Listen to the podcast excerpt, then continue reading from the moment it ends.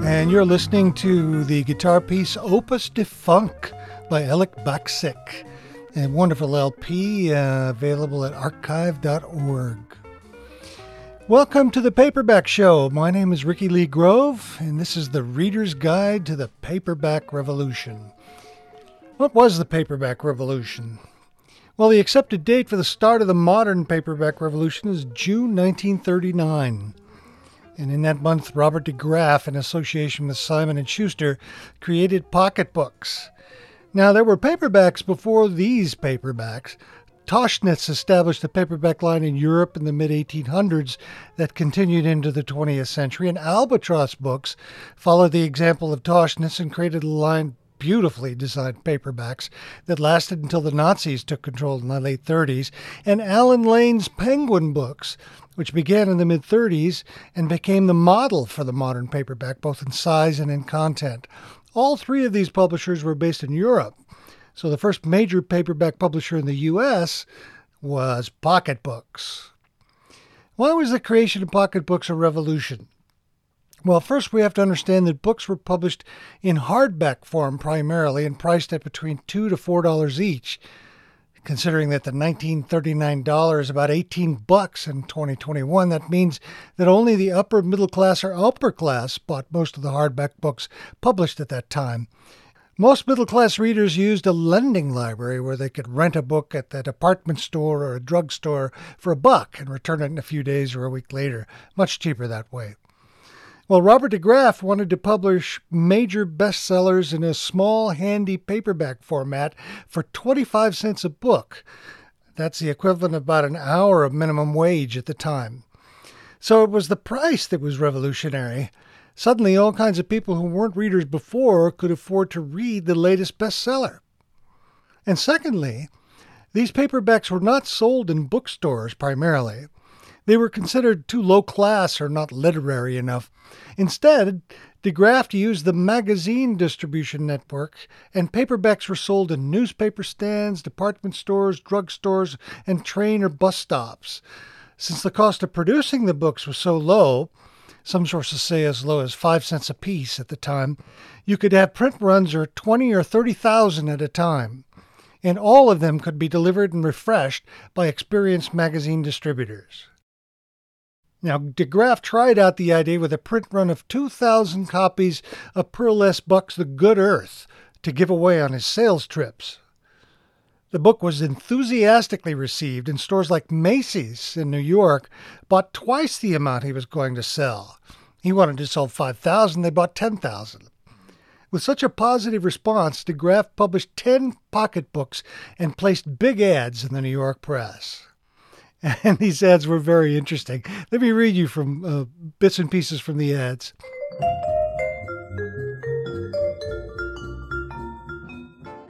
Out today, the new pocket books that may revolutionize New York's reading habits. Now for less than a few cents you spend each week for your morning newspaper, you can own one of the great books for which thousands of people have paid two to five dollars.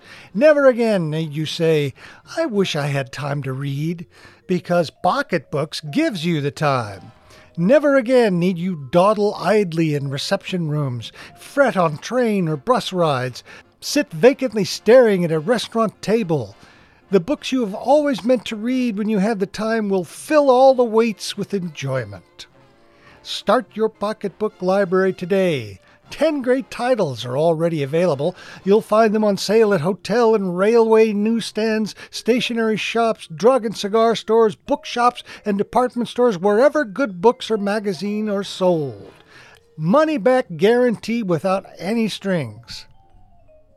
And, of course, there was a coupon you could f- clip and mail in. If you bought four or more paperbacks, the shipping was free. If it was uh, under four, it cost you five cents a piece for shipping. Man, I wish I would have bought that whole library and socked it away in my attic. It would be worth thousands and thousands of dollars today.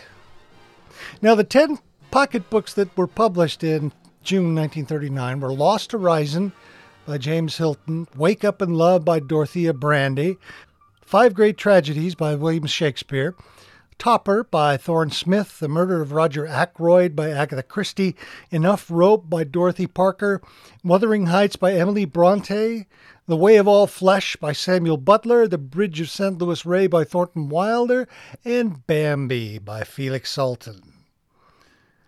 And by the time these ten books were ready, orders came in for ten thousand printings each. Pretty soon it went to one hundred thousand printings each, and by nineteen forty, a year later, Dale Carnegie's How to Win Friends and Influence People, number twenty-eight in Pocket Books, broke one million print run.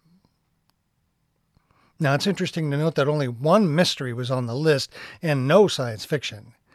Well, that would soon change, and mysteries would become a mainstay for Pocket Books with authors like Earl Stanley Gardner's Um, Perry Mason series, John Dickson Carr, Dashiell Hammett, Spillane, and more.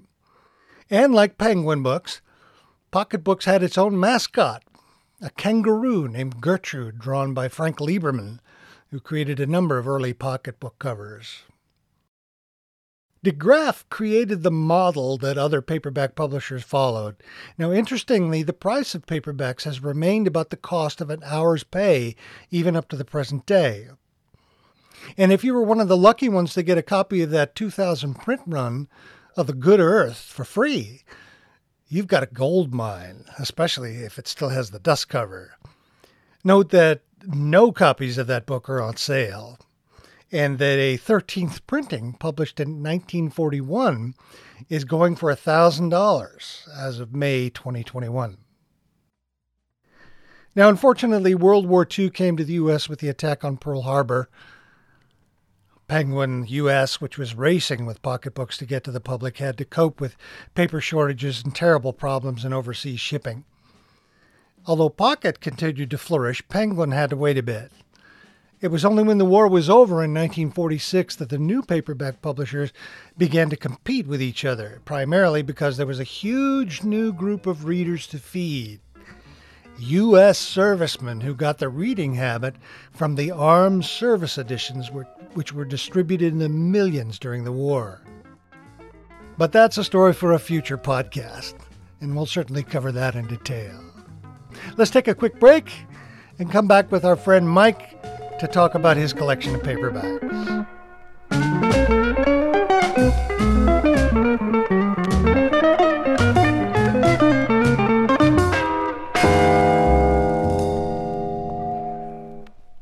So we're talking to my friend Mike, who uh, loves to read. He's got some paperbacks. Uh, I sent him some, and he's got some good ones. What? Uh, where do you put them in your house, Mike?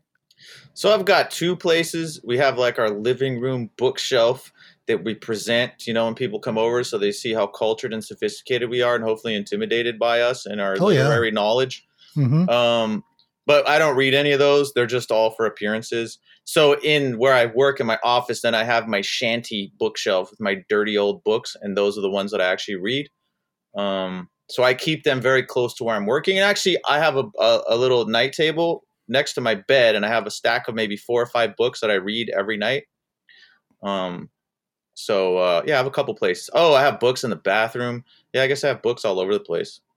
Of course, of course. Now, uh, that kind of book, what's on the shelf, I call those uh, show books. Yeah, because you're not going to read him, but you want to show off so that people will go, "Oh my God, he's reading Tractologica's Tractocatacus by Vatkin Kukashesh." And I was just kidding. I don't read books like I read them all, so I just wanted to sound like a smartass. So now I, I love paperbacks because they're so easy to. to handle, you know, ever since I was a kid, yeah. You can stick one in your pocket. I love the covers on them. You you like paperbacks too, don't you? Yeah, I always order those over the hardcover because I like carrying books around, you know, and sitting around different places. So right. Yeah, a lot of my favorite ones are on paperback. I always order those. Um, you actually turned me on to the Vampire Hunter D novels. So you gave me one of those, and now I have the entire collection. I read all of them. So that's one of my wow. favorite. That's one those of my favorite great. Paperbacks. Yeah, I love the covers on those. Those are really neat. Yeah, so those are some of my – I don't read much fiction, but I've read all those and I love those. Yeah. What are some of your other favorite paperbacks that you like? So next to my bed, I have the Hagakure, which is like the samurai code book, which is yeah. kind of a, a neat little book because it's it's broken up. It's really the wisdom of a certain age, and it's just these little paragraphs, and you can just open it from anywhere and read some stuff about, you know, if, if you if you pee on a man's face and step on him with your with your sandals, it's, the skin will peel off of his face. You know, really useful stuff like that. Yeah, exactly. Um, Um, but yeah, that one, and I think some of the books you gave me, you gave me a game narrative book too. I have there sitting there, but mm-hmm. it's just kind of nice to, you know, read something like that before you go to sleep and have terrible nightmares. Sure. Did you organize your paperbacks in any certain way, or are they just sort of random according to what you'd like? And yeah, I kind of like in my bookshelf, I have, I definitely have my categories. Um, most of it's nonfiction. So on the top of my stuff, while these are hard, see, I have these boring hardcovers, programming books, A I books. Those are all hardcovers, giant, too big. You can't even hold them. And then the smaller ones just stuffed towards the bottom. And that's the fiction. Um, yeah, I, I pretty much, you know, I do a lot of different creative things, and I have just my own little sections for the different stuff. Um, yeah. When you put them together, do you do them like, uh, by subject, by author? Yeah, I do subject. Yeah, I, I definitely do them by subject. So I have my writing books I'm looking at here, uh, my weirdo philosophy robot books over there, um, my filmmaking books, Stanley Kubrick, A Film Odyssey, and uh, Bruce Lee, Te- Tao of Jeet Kune Do. I have a bunch of random stuff. Oh, yeah. So now where do you go to buy paperbacks? You're up in San Jose, right? Yeah. Um, before the post-apocalyptic boring future that we're in right now, there's a neat little store called Recycle Books. Um, I don't have a car, so, you know, I'm limited to where I can walk or ride my bike, but luckily I could ride my bike there. So that's the place I would go. Really cool bookstore. They got a bunch of cats, just tons of stuff.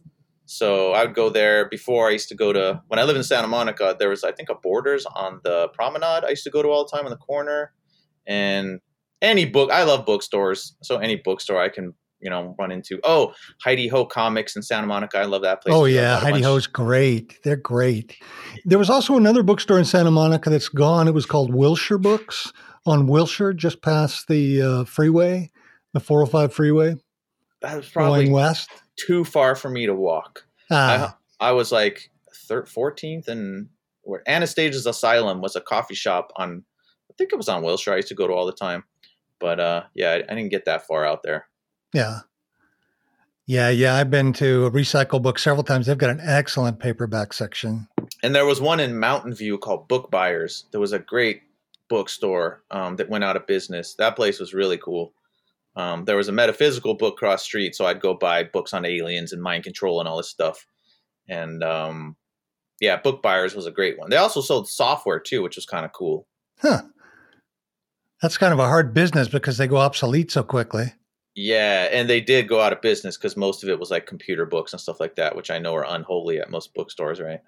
Yeah, exactly. We don't want that. Textbooks and things like that, they date too quickly. Yeah. What's the weirdest paperback you've ever owned? Oh, I just had it here.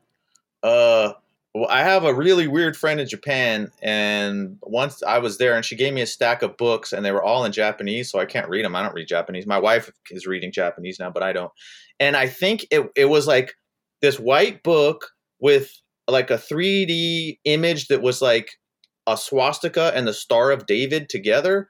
And I looked through it, and I'm pretty sure it's a book from the Raelian alien cult. So it was this guy Rael, and they're called Rae- Raelians, I think. But um, it's like their cult manual for this like alien cult. But I'm pretty sure the cult's from Brazil, but it was in Japanese, so that's probably the weirdest paperback I have. Wow, that is a very strange one. You got to send me a picture of the cover so I can post it. Yeah, and we'll all get banned. Of course. Well, we're going to go out with Ruth Edding. I love her.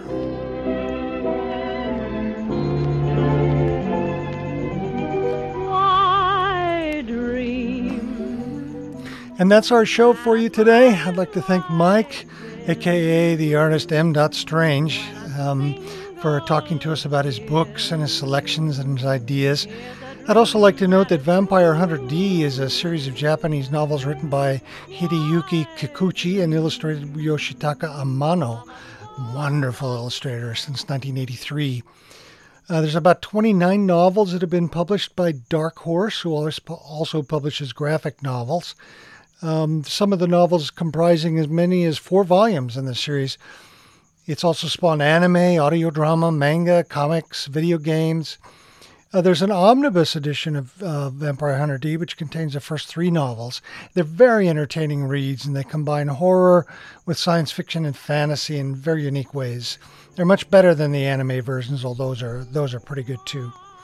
We'll put all this information together in our show notes, available at paperback show dot com, so check it out there. Thanks very much for listening. We'll see you next time. Bye-bye. It's a dream that is true.